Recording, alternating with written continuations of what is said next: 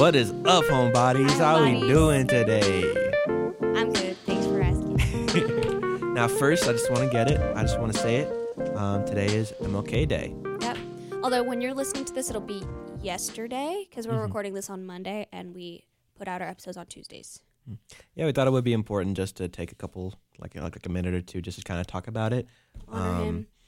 I think that it's a very important day, especially for us. You know, both of us are people of color um, who have had family in this country go through struggles of injustice, and so we think it's very important that we bring it up. And it's a very important day, and we're glad that people, you know, celebrate it. Um, I wanted to give a quick quote from uh, Dr. King that I think about a lot and is also biblical. Um, darkness cannot drive out darkness. Only light can do that. Hate cannot drive out hate.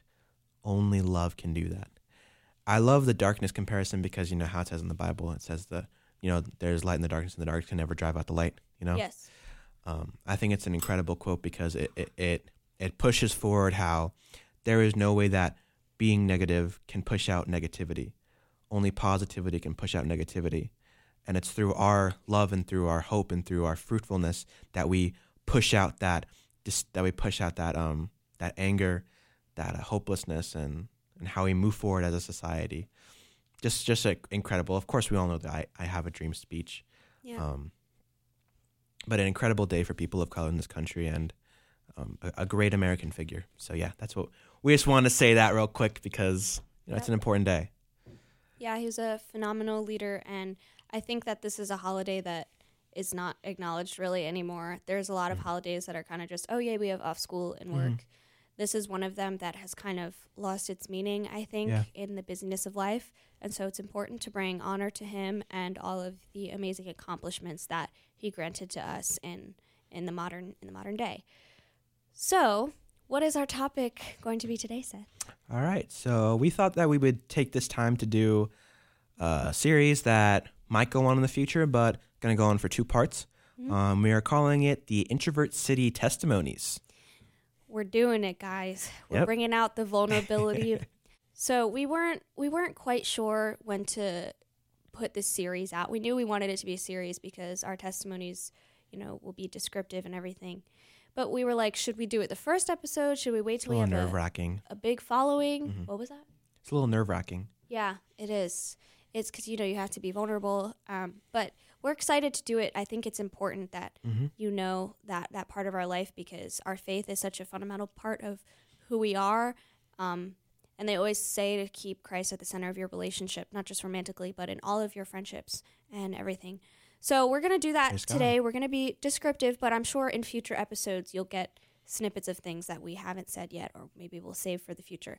But today, The first is coming from my beautiful, amazing, wonderful, so smart co-host, Carina Bruno. Um, so, you know, just to get this all guys, started he off. always flatters me, and I never know what to say. I'm so embarrassed right now. so just to get you. so just to get this part so that we can move forward. Um, who who who are you now? What do you consider yourself right now? Where do you stand cool. Um, I am. religiously? By the way. Yeah, I figured. um, I call myself a Protestant Christian. Mm. Um, I'm not really identifying at the moment with a particular denomination. I don't know if Protest, like saying Protestant, counts as a denomination. Because when I say Protestant, I'm talking about one of the three divides of Christianity, which is Catholicism, Orthodoxy, and being Protestant. So I would identify with the last category. Um, I grew up in a non denominational church, and I still prefer to call myself non denominational. Mm. So, if that answers the question. All right, very nice, very good. So, a little bit about your childhood. How do you feel? Where was God in your childhood, and how did God affect you when you were a younger kid? Okay. So, I I feel like even if I didn't grow up in a Christian home, I still would have been a very spiritual child. that sounds funny, but like I I have always felt this deep connection to like something greater. I would like I, I love to take walks since I was little and I still love mm. taking walks. And I would just look at nature and I would just like feel such a great presence. I almost felt like I could see a face smiling down at me. And I would just talk to him. Like I, I remember being so young and like talking to God, like asking how his day was going and telling him that I loved him so much. Like it makes me smile because I was just shielded by a bubble of innocence and I, I thank God mm. for that. Like people I think people put a negative rap on, on a on a child's innocence, but children should have their time of innocence. It's a beautiful thing to mm-hmm. look back on. To look back on a time when you were not aware of all of the disgusting evils that exist in the world that are Yeah. unfortunate realities like to to look back on a time when you didn't know any of that existed and to just have moments with you and God. There's a reason why Jesus asked the children to come to him. I, I Mhm. believe there's a verse in the Bible that talks about children being leaders in the kingdom of God. Actually, Seth, Seth's mom told me this, um, and I just absolutely agreed with it. And now I kind of I talk about believing it. The a, ch- a baby is the closest human being to God because you know they came straight from being with God, being in heaven, and I think it's so beautiful. And people always question like, "Oh, when do you become evil? Are you born evil? Do you get more evil as you get older?" My belief Mm. is that babies are bjor- born pure, holy, maybe not holy, but pure and innocent and just they have a divine beauty to them that no other human being can compare to. And then I think as they grow older and they delve into the world more and they are surrounded by evil things in the world, I think they just naturally become influenced. No Mm. one teaches them evil, they're just influenced by the evil that exists in this broken world. And so then as a result, you know, we have the fallen natural human beings. But anyways, your question pertained to me, which is that yes, I did grow up in a Christian home. I would say that the foundation for all of my theology came from my dad primarily. My dad um, is a pastor. I would call him a theologian. He he works. He's a professor right now, and he teaches a lot of theology classes. Just so smart, and even if he never had an answer to my question, he always like gave gave me something hopeful. Like he Mm. was like, "Well, we don't know, but that's part of the mystery and beauty of God." Mm, And so that never drove me away. I think a lot of kids would be turned off by that and they'd be like, oh, well, then he doesn't exist or whatever. But to me, I was like, oh, that's mysterious. That's really cool. I'm going to keep asking questions. And my mom had a very present, just like a, a visibly joyful relationship with, with God.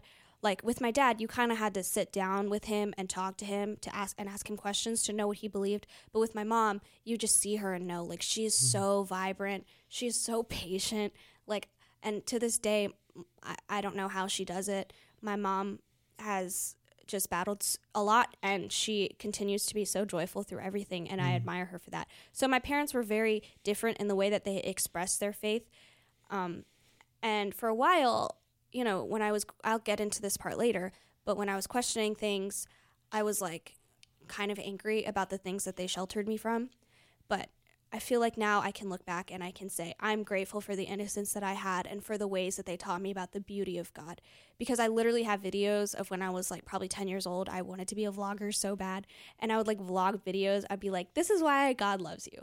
I hmm. was an international pastor, is what I was being. And I look back on that and I think that's just so beautiful. And I'm so grateful that my parents instilled that in me. So that was a, p- a big portion of my childhood. Hmm. Oh, nice. Yeah, I've seen the videos that she's made when she was a kid. Very cute. Okay. Anyways.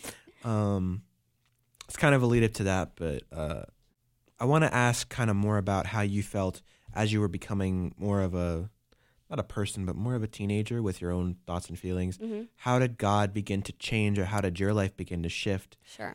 Did you feel like God pulled away from you, or that you became closer? That's a good question. And how would that affect maybe possibly your life with your family and your friends? So here's the thing while I did have a very personal relationship with God from my earliest memories, it was still very rule based. So, for instance, I remember one time this lady from my church was babysitting me and my brothers. At this point, I was probably like 10, 9 or 10 years old. Um, and I had grown up in Philly. And I was at her house, and she had like burned herself. She was cooking. She burned herself on the oven, and she said a curse word and I like couldn't believe mm. it because she went to my church. I this is how I was crying. And I know it's it's crazy dramatic, but I was the way that I was taught that Christians do not curse, like I feel like that broke me. And that might have been the beginning of the threads being pulled to my faith because I was like, what? But she's a Christian. How can she do this? I literally remember I had to go upstairs to her bathroom and like sit, just sit there by myself and like talk to God about it. I was like, God, mm. what is she doing? like, obviously now I don't believe that. Like, the Bible talks about corrupt talk, but curse words don't always equal corrupt talk. It's, it depends on how you use them. But at that time, it was just so rule based. And I feel like I grew up a lot later than my peers. I feel like I didn't experience think something that maybe a 12 year old would go through till I was probably 16. Hmm. So, because I lived in Philly, my parents were torn between sending me to a uh, private school, which would cost money, or a public school, or just homeschooling. But I had done online school and I didn't really like it. So, I wanted to go to in person school. I wanted to have a social life. And they were like, you will get, they didn't tell me this, but in their heads, they were like, you will get destroyed if you go to public school. Like, public schools in a city like that. And don't get me wrong, I love Philly. It's probably would be my favorite place I've ever lived, but the schools there are rough. Like it's mm. I think about like Philly associated with cities like New York or even LA, like just the craziness of the city. I, I don't think I could have handled it. So I'm grateful that I they didn't send me to a public school. I think I would have broke too early. Because mm-hmm. if a mm-hmm. child breaks too early, it's going to lead to problems later down the line. So I ended up going to a private school that ended up not costing that much money because it was very small and it was Baptist. And like I said, I had gone to a non denominational church my whole life. When I say Baptist, I'm talking like, think the most legalistic Baptist church there is. Yeah. Maybe I'm exaggerating. I don't know. But for me, it was just, it was crazy. Um, I'm talking like, no pants for the girls. Like you have to wear skirts. You can't enter the building if you don't wear pants. Um, we did not get any type of sex or anatomical education. Like, and you know, this I was. F- 13 at this time like this is the time you're supposed to be introduced to that stuff but no it mm-hmm. was all like talking about flowers and bees there was no like bodily education at all mm. even even scientific um, education like wasn't there wasn't much substance there oh, wow. and science and god can go together like i don't know why i guess maybe the school was afraid that if they taught too much science that it would cause people to go away from god or whatever that's not true like i've been through science classes in like later in life and i'm still a christian so whatever i don't understand that my my brother went there too and he told me that his teacher actually taught the class that dinosaurs didn't exist because Bro. the bible never mentioned that and that enraged me. Um, something Just I will never the Bible forget. Does talk about beasts. something I will never forget from that school. I was a theater kid very much. I wanted to participate in all the plays that I could. But being at this tiny legalistic school, the plays they got from like a personal Christian website. So that's already a little sketch. The play that they put on that year was called, I think it was called Judgment Day. And basically it was a display of these people who had just died. They stood before the throne of God, and God would send them either to heaven or hell.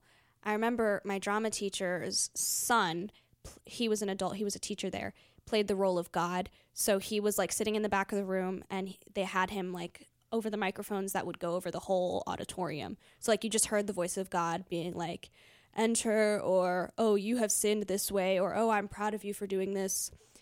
I was 13 at this time, and the role that I was playing was I was a cocaine addict, I think. Oh my gosh. No, I'm not even, I can't make this up. I remember sitting there, they were putting That's like crazy. purple eyeshadow all over my face to make me look like I had like died on an overdose. It was bad. That's so terrible. That's and kind of offensive. I got to go to heaven. That was my role. So at the end, they would open up a light, and I would have to. This was all like really bad quality, by the way. I would um, go into this light that was supposed to be heaven, and I was smiling and whatever. So that was great. But some of my co cast members did not make it to heaven. And so what they did to portray hell was they had like a pit on the side of the stage. It was like a black thing, like black curtains.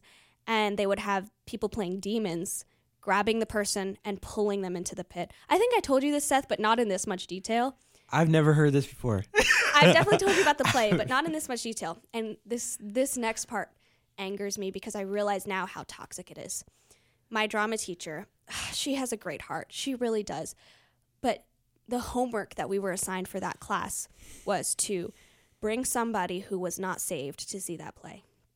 And so, of course, I felt obligated to do that, even though people ended up not doing that. But me, when I get homework, oh, I'm in, I'm a, you know, goody two shoes or whatever. so- Tracks the musical. what? like tracks the musical. Oh my gosh. yeah, it was. So I brought my uncle, who is not a Christian, um, and who definitely would not have gotten saved from something like that. He went. Oh, I feel so bad. He probably felt so uncomfortable. And my dad saw it the first night, and he obviously he was off put, and I was mad at him at the time because he didn't want to come for closing night. I was like, why don't you want to see it again? And he was like, it's just not for me, and I don't think it's good for your brothers to see either. And I was so mad at him. I was like, you, you don't like it. You don't like me acting, whatever. and now I'm like, I can't believe they let me participate in that. Like, oh my gosh, I That's just insane. it gives me chills. That is crazy. And you know, because I didn't understand at that time denominations and branches of Christianity, I just thought that it was all correct and we all believed the same things. So because that school believed all those things, I had the impression that that's how Christians are. That's just the way we do things. Even though this was a school of like less than 100 people in the from K to 12. Um so yeah, that was that was an experience that I went through. Although I thank God because I met one of my best friends there. Um, to this day, she we were there. We were both kind of caught in legalistic territory, um, but she was different. She we would sit down while everyone was in gym. We were wearing our what's those things? They're not skirts, but they're like I think they're called culottes. It was like a skirt in the front and shorts in the back, and they were like these Man. long shorts. Anyways, we couldn't wear shorts for gym. But anyways, That's the look. yeah, That's I know. The look, man. I know. Do you know what I'm talking about? Do you have I know what the- you're talking yeah. about. So, anyways, we would sit on the side and we would talk about spiritual things and our home lives. Like, I just connected to her in a way I didn't connect to anyone. And now we are still best friends to this day. Um, I love her so much. And she, we have both kind of deconstructed that theology. So it's just, it's cool to go through the process with somebody else. Like, I wasn't alone. So, anyways, after that happened, I thought that I had everything together. I thought that I was the perfect Christian and I had all my theology together. Mind you, I am 13 years old. So the next year, I move out of Philly and I'm in Lancaster, Pennsylvania, where my parents think, oh, it's Lancaster. Public school is going to be fine. It's going to be nothing like a Philly public school. And to be fair, you know, the building is beautiful, the fields are beautiful, like from a visual standpoint. So there I was, walking through the halls, and everyone's just cursing up a storm because it's high school. It's normal. Like I don't. I probably heard, you know, every every other word. People were just using that kind of language. And again, like I said, I explained my viewpoint on that. Now it's something that doesn't really bother me. But at the time, I had just I had just come from a school of less than 100 people, and now I'm coming into this school where people are wearing things that I don't recognize. People are saying things that make jokes that I just don't understand, and I I'm just so lost and I'm terrified. Hmm. Like I'm walking down the halls and I'm feeling just so different and it sounds like, you know, a movie trope like oh, she was different. She wasn't like the other hmm. kids. But since I was young, I just I this is probably early signs of depression because I was diagnosed with depression later in life. But I would just go off and I would cry because I never felt like I fit in with any group ever. I always felt different. I was always very underweight and I felt like people would look at me and just see this innocent um, girl who doesn't look like everyone else and who isn't on the same skill level as everyone else and it just made me feel awful although it did develop my love for journaling i to this day like journaling is my coping strategy and i suggest it to everyone it's just life it saved my life How did how did going to a school like that affect your uh, faith, and how did you feel? Did it did it cause you to go into kind of a spiral? Did it cause you to feel left out? Did it cause you to have trouble making friends? And most importantly, did it cause you to possibly have big issues with your faith? Mm-hmm. That's a lot. So yes to all of it, pretty much. um, it was just really hard. Like, if there's anyone listening who has gone through the same thing of like being super sheltered and then out of nowhere you go to this enormous environment, it's it it really breaks your soul for a little bit. It's really hard. I wasn't I didn't make friends for like a long time, probably the first 2 months. I was just doing the same routine every day. I did meet my best friend there though. She's so different from me. She was right along with everyone else making jokes and cursing up a storm. I love you, Chloe, if you're listening. But she didn't discount me. She saw me. We met. I just was drawn to her and she included me in her friendships and she opened up to me really quick and I opened up to her really quick and we kind of we balanced out each other's flaws. Um, we're very different people. Seth, she's a lot like you in her um, in in the way you guys deal with things and I know that's that's weird for you to hear, but it's true. Um, and I think that we've both bettered each other. I thank God for her. So so yeah. Um, I this is what I'm talking about. Like I feel like I was educated so much later than everyone. There were just things that I didn't know. I'll use, for example, pornography. I know this is kind of off topic, but I didn't know how normal it was for teenagers to watch it. Like I would hear someone talking about it and I was like, I can't believe they're talking about this out in the open. And even if they are talking about it, shouldn't they be ashamed? Like whatever, whatever. Chloe was the one who taught me a lot of things that were normalized. And don't get me wrong, it shouldn't be normalized. People should not, you know, normalize watching something and being You got to addicted know to it, it. You- yeah, you know, but I didn't know. I probably at that point didn't even know what it was. Mm-hmm. Um, and especially among guys, like I didn't know that most guys have probably seen it in their life, and most guys probably in high school watch it on a daily, weekly basis. That's just how it is growing up in America. Unfortunately, I had no idea. I didn't know basic bodily functions. There were a lot, there was a lot I didn't know about my own body, like I said, because I did not get an education from that one school. And again, there were just things that I saw people doing that were normal that I thought were not normal because they weren't going on at my old school. It was very hard. And any of my friends listening from high school right now understand how how hard it was in the beginning and how quote innocent I was. And she was very different when we first met, we met when I was 16. but I loved her then. so at this point, I was 14. And I don't know, innocent is a hard word for me to use because, like I explained, innocence and purity are beautiful things that children should possess. hmm But at 14, in a broken world, you don't want to be labeled as innocent because it's just looked at as unintelligent and inexperienced. Mm, So. yeah. I was going through that. And in my freshman year of high school, I also got very into boys. I'm sorry, Seth. But um I didn't really Hey, we can skip over this part. No, I need to talk about So it. you, you can you can talk about. it. So um obviously in the old school like dating was not really something that went on. You kind of courted when you were older and then you immediately got married. But no one dated because, you know, six month dating, six month engagement, marriage. marriage at 18 years old. No, at this public school, I um I didn't really know how big teenage dating was. If you grew up in the public school system, you know, people would be like, "Oh, they dated in 5th grade." That was language that I'd never heard before. Like 5th grade? Are you insane? But that's how people talk when you grow up in the public school system. So I wasn't really used to that. So I had had a couple encounters with guys that had quote asked me out. It's just so weird because I was 14, and to think that guys were asking me out as at 14 is just weird. But anyways, there's this one guy in the theater community that I was in that um, I ended up talking to my dad about, which I'm proud of myself for doing that. Because what other 14 year old girl is going to sit and ask her dad about boys? I know none of you guys did that. So, anyways, I I didn't to my dad about boys. so I I sat down with him and I said, "Dad, there's this guy I really like. Can I date him?" Basically, and he kind of was like, "Yeah, you guys can hang out. You know, just there's there's parameters that need to be put in place and boundaries and everything."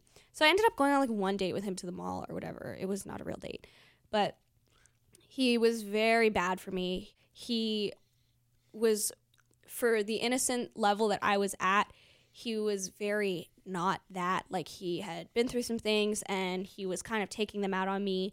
And there were just things that I was not ready for that he was trying to be ready for.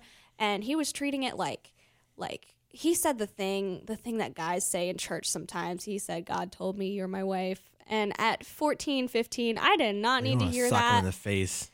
And so, of course, I felt pressured. I was like, oh, God said it, so it must be true. So, anyways, that was rough. We were on and off probably for like till I was 15 ish. So, there's that. That really impacted my faith badly because I was like, at that point, I was really worried about being in the will of God or not. Like, God, is Oh, it your will for me to Oh, marry this person even though I'm feel at that 15 years old? Yeah, it was really bad. And that is where I learned about my anxiety, about the way that I, um, the way my anxiety attacks take place and how my body functions when that happens.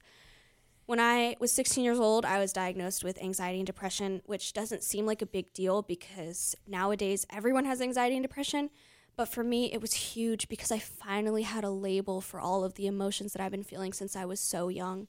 I mm. finally had an answer to all of my questions like, oh, it's because I have these things that that alters my brain and alters my body. Like it just was such a relief for me. And it's you know it frustrates me when people glamorize and glorify mental illness because you can have mine. Like it is not something that i wake up and i thank god for it's it's it's a struggle every single day especially in the wintertime.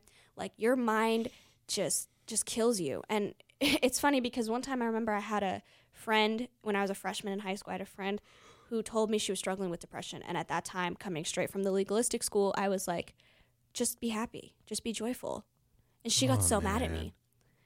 and how the turntables because now here Mm. i am struggling with that same problem so yeah, I think that was a little God thing that happened there. But all this time, I'm going back and forth on my faith, and I'm just like, all of these people don't seem to care whether or not God exists. Like no one's debating it. I was even looking for debates to see like who wants to debate me about my faith. Like, are there is there anyone of another religion? Any atheists here like that I can talk to? But it just seemed like people did not care, and that is so true in public school, I noticed like mm. people just didn't care whether or not God existed and they just wanted to do whatever. And I wasn't used to that kind of environment.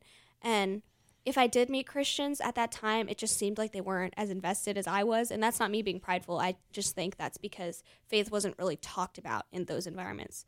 So I was going back and forth. I was like, is God even real? Is he listening to me right now? If God is real, is he even good? Because he's letting me. I didn't understand my depression at that time. I didn't understand why I was crying myself to sleep and making such a big deal over this guy.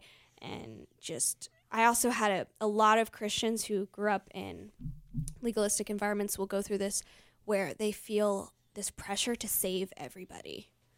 It's like if you don't save these people, if you don't bring these people to Jesus, they're going to go to hell and not spend eternity with you. And it is something that we need to stop putting on our children. And I'm not saying that my parents put that on me ever. My parents never made me feel that way. It was always other adult influences in my life or teachers at that school that made me feel like, oh, if I don't bring my uncle to this play, he'll never get saved and that'll be my fault. And so I brought that ideology with me into high school and it's just so unhealthy. Did you ever feel like that, Seth? Like you had to save people? Um, not necessarily that I had to save people, but I definitely always felt outside that if I was a Christian, I automatically was good and correct, and that if you weren't a Christian, that you know you had no understanding of anything. Hmm, that is definitely how I felt, yeah. So, come like 10th, 11th grade, I actually meet a friend who I'm still friends with to this day who was an atheist. I think now they're more of like a agnostic kind of, but anyways, at the time he was an atheist and um it was he was so into debate and I think that's what sparked my fire again for God. Um he had been through some crazy backgrounds, a crazy past, and we would just talk for hours in front of everyone. We would debate on politics, even though I didn't know much about politics at the time, and religion and all the things, whether God existed or not, and logistics. And it just sparked this fire in me for apologetics and for defense of God's existence. Um, if I can recommend a book to you guys, it's Josh and Sean McDowell's Evidence That Demands a Verdict. It has an answer to quite literally every question that you could have as a Christian, and Yeah. it's it's amazing. I remember, you know, and that's a book for like an adult. And at like 14 years old, I was highlighting things. Like, it's just such a passion of mine to this day to debate the existence of God because to me, God has always been real and present. And, you know, maybe people feel like they haven't always seen God. Once you decide for yourself that God is real, you see him in everything. You see him in other people, you see him in nature, you see him in the ways that coincidences supposedly happen, but maybe it's not a coincidence. It's just, it changes everything to believe that there is a greater power out there who cares for you and who loves you so deeply and who knows you because he made you. So I came to that realization, kind of debating that guy, um, and that was really cool. Then I felt pretty solid in my faith, felt pretty solid as a strong conservative at the time. And all of that stuff was mainly for my parents. I remember during the pandemic, I had tried to start like a conservative Instagram account because there all these liberal Instagram accounts were going off with all the politics in 2020, and I was like, let me be the opposing voice and and do a, a, a political account based on on conservatives because no one knows what conservatives really think. Blah blah blah. Nowadays, I'm definitely more moderate. I would identify in the middle, and we can talk about politics in a future episode, whatever. So by the time I am a junior in high school, I meet Seth at this point from at, at a job, and maybe we'll give you guys a little a little testimony in a future episode of our story. Yeah. So that's for another day. But I meet Seth, we start dating, and our relationship has gone through a lot of ups and downs. And I think through it all, we've learned so much about each other. And I think adults can look at that and be like, oh, you guys are so young. Like, what can you possibly go through at, at, at 16, 17, 18? Um, more than I thought I ever could. That's that's would be my answer to Yeah, that. but then I think what's funny too is that so many uh, so many people too um they'll say oh we dated and we did this but they'll date for two years but they'll be Christians who will you know date for like a year marry for six months divorce like a year later right. so who are they really to say anything about people who are too young in their dating relationships I agree. And not to me- throw people under the bus but you know, it doesn't it doesn't matter what age you are unless you're like, you know, 12 years old. But I was 16 when we started dating. I'm now 18. You're about to be 20, Seth. And it's just crazy to me. hey don't remind me Sorry. it's just crazy to me how different I was when I met you and how different I am now and how different you are because our faiths were so different when we met. Mhm. I think that I was very strict in my faith and it was very rule based. Whereas you, if I could say this, were kind of nuanced in it. You were like, yeah, I grew up with it. It's what I believe, but I don't really look into it. That's where we were when we met. Yeah. Now we're at a place where we're both very confident, both very strong, and we can back up what we believe with like scripture and theology and whatever. But at that time, we were just so different. We bonded over our interests for sure, our creative interests. Um, and again, we'll talk about more about that in a future episode. But meeting you was, I'm tr- going to try not to get sappy, but seriously, meeting you was such a significant part of my life because through you, I've learned so much about myself. I've learned about the way I react to things. I've learned about ways that I need to stop reacting to things. And the events that we went through together could have broken us and they didn't. Like, we're still here. uh, wow, that was really a great testimony, and you gave a lot of really good points, and I, I think that um, it's powerful. I think that it hopefully can help a lot of kids, especially younger, like preteen girls who are kind of struggling with pu- public school Mhm. or making that shift from a legalistic household to the world. Right. Um, but in conclusion, uh, you would say, wh- what would you say um, for the for the question of what were you then? What are you now? hmm Then I was a rule based, quote, innocent, um, afraid Hmm. young girl. But I still will always, you know, I identify as Christian. I don't think I ever was not Christian. There was a point in my life where I identified like more as just believing in God, like kind of. I guess you would call me a deist. Like I believed in God, but I didn't think that He cared about my life or whatever. That was probably my junior year of high school. Like I literally told my friend, "Oh yeah, I believe in God, but I'm not any religion." I told my friend that. But that was such a short period of time. Like 99% of my life I have been a Christian and today I am a Christian who has researched what I believe. I know what I believe and I'm open to change. I'm open to evolution in my thinking. And you know, the New Testament, the entire New Testament of the Bible says that the law is fulfilled through love. So Paul is saying that if you want, if you're like me and you're a people pleaser and you want to just follow the rules, start with love. Start with loving other people. Start with loving the person that God made you to be. Start with loving possibilities and opportunities because that's what God commands us to do. Praise God. And so now I am someone who I still struggle with anxiety and depression and pride and all the things.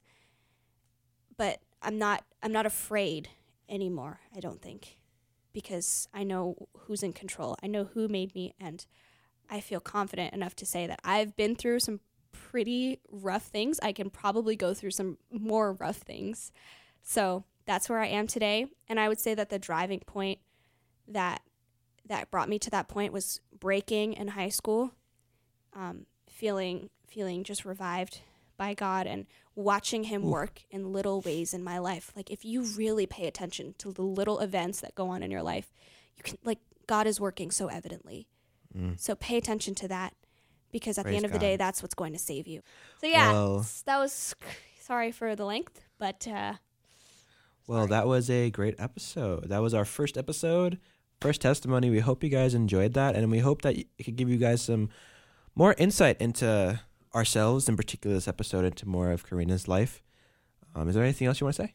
I don't think so. I probably missed details, but they will come out in later episodes, I'm sure. Yeah, well, thank you so much for giving us your testimony. Uh, thank you guys so much for listening. Thank you for supporting us every week. Next week, um, Next week Next we week will be doing- back with Seth's testimony, My which testimony. I'm super excited about. I'm It's a a, little good nervous one. about. I'm a little nervous It's a about. good one. it. All right, but thank you guys so much for listening to this episode.